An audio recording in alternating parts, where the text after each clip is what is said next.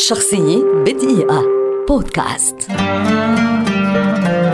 ليف ياشين حارس مرمى سوفيتي روسي شهير ولد عام 1929 ويعد واحدا من أساطير حراسة المرمى في كرة القدم عبر التاريخ لا بل يذهب البعض إلى اعتباره أفضل حارس مرمى عرفه العالم على الإطلاق. انضم لنادي دينامو موسكو في عمر العشرين سنة وحرس مرمى هذا النادي لمدة 22 عاما وحقق معه العديد من الجوائز أبرزها الفوز بالدوري السوفيتي خمس مرات وكأس الاتحاد السوفيتي ثلاث مرات وقد كان معروفا بإبداعه في التصدي لركلات الجزاء. عام 1954 استدعاه الاتحاد السوفيتي آنذاك للانضمام للمنتخب السوفيتي. وكانت بداية التألق عام 1956 في أولمبياد أستراليا إذ ساعد المنتخب السوفيتي بشكل كبير في تحقيق ذهب الدورة. وبعدها بعامين شارك مع المنتخب أيضا في كأس العالم عام 1958 وفاجأ الجميع بمستواه الكبير.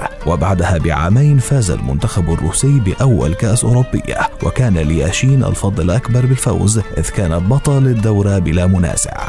في عام 1963 وفي أكثر المباريات غرابة أقيمت مباراة ودية في ملعب ويمبلي جمعت المنتخب الإنجليزي ومنتخب العالم بقيادة ياشين الذي تفنن وأبدع وأمتع الجماهير بحركاته وتصدياته. وفي العام نفسه وبسابقة تاريخية فاز بجائزة أفضل لاعب في أوروبا كأول حارس في التاريخ يفوز بهذه الجائزة.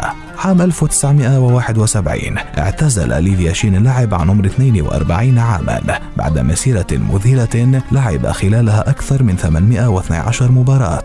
75 منها لمنتخب بلاده. لم يدخل مرمى خلالها سوى 70 هدفا. وقد اختير أفضل حارس من الاتحاد السوفيتي ثلاث مرات. وفاز أيضا بجائزة أفضل حارس في القرن العشرين من الفيفا قبل أن يرحل عام 1990 عن عمر ناهز الستين عاما.